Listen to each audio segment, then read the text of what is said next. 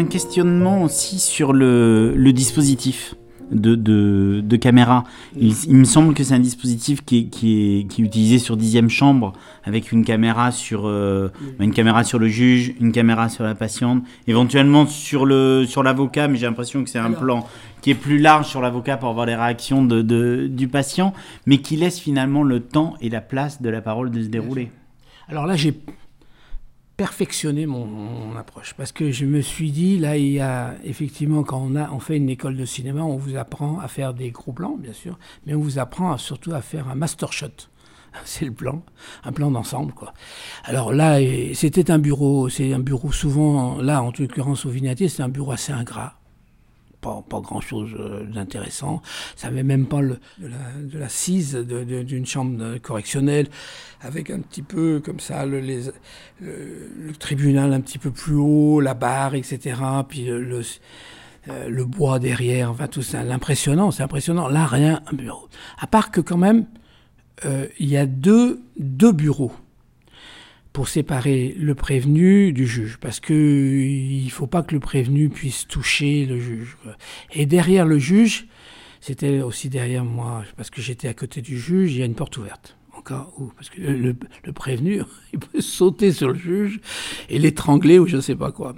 Donc voilà, c'est quand même assez violent.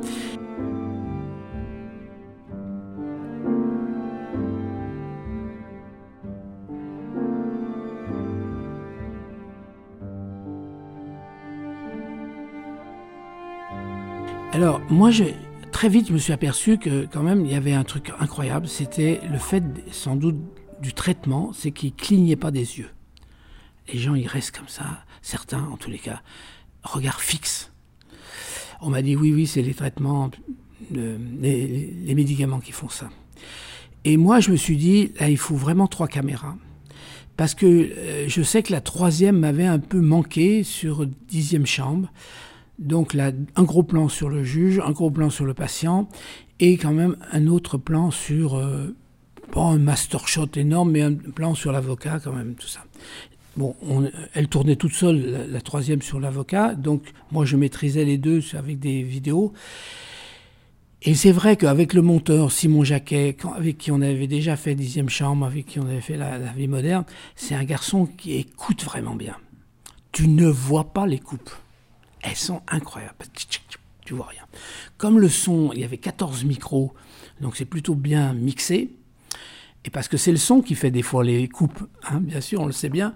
Euh, là, on est loin du, reportage avec une caméra et un micro, et puis euh, bon, on n'a pas de plan de coupe, euh, on, passe d'un plan à un autre, et puis on voit quoi, tout ça. Et donc là, on voit plus. Mais c'est ça, je pense que au montage, il y a quand même une tradition qui est votre habitude et votre formation dans le cinéma direct et ce que vous racontez de Claude Hudson-Berger euh, qui, qui vous, vous, vous, a formé comme bien ça. Sûr, tu sûr. prends une bobine qui tient trois minutes et puis tu ne coupes jamais la caméra. Oui, oui, c'est ça, c'est sûr. Euh, bon, de ne pas couper.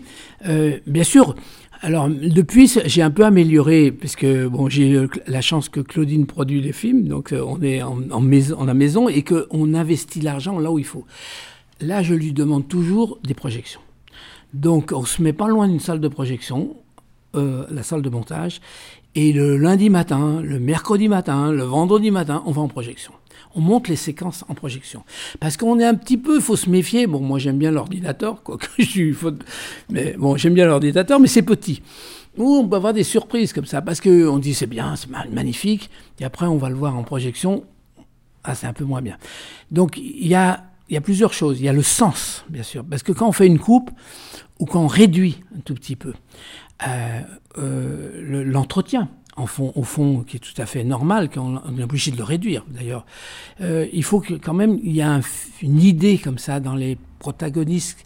Il faut que ça suive comme ça. On peut pas couper n'importe quoi. On peut pas faire des ellipses comme ça parce que c'est un peu. Ou alors il faut l'annoncer comme ça. Donc euh, c'est sûr que je monte beaucoup en projection c'est laborieux, mais bon, c'est payant parce qu'à un moment donné, d'ailleurs même aussi, même je vais même plus loin, je, je prends mon voisin qui est un directeur d'école maternelle et je lui dis tiens t'as pas une matinée de libre, je l'emmène. Et bon, c'est vrai que des fois, ils ont des, des, points de vue qui sont. Tu dis, tiens, peut-être que. Je sais que sur ce film, il a été surpris par la violence.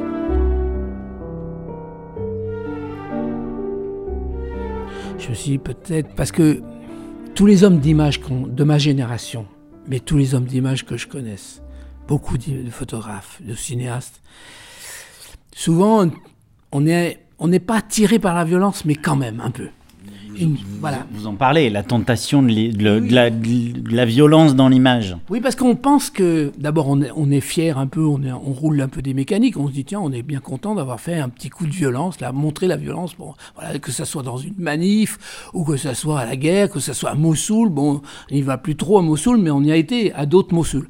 Donc, on est un peu, on est, on a des on a du mérite on est content. Mais il faut, faire attention à cette violence, parce qu'elle va entraîner encore de la violence. Et puis, il faut que, peut-être qu'il faut essayer d'aller, il faut pas en mettre trop, parce qu'elle s'annule un peu, elle se, double.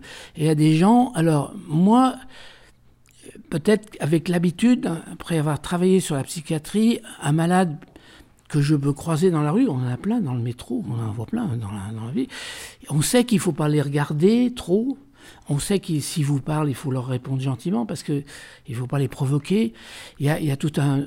Pourtant, sans avoir fait de cours de psychiatrie, on sait qu'il y a une attitude. Et c'est une attitude de bon sens. Et tout le monde sait faire ça.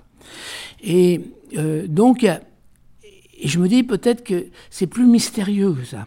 C'est ça qui me plaît bien dans la psychiatrie. C'est-à-dire que c'est plus compliqué que ça. C'est-à-dire qu'ils sont enfermés dans quelque chose et nous, quelquefois, ça nous arrive, on est obsédé, on a un truc, on se dit, mon Dieu, on, a une idée fixe sur un truc. et on peut comprendre, parce que c'est quelque chose qui me parle, moi.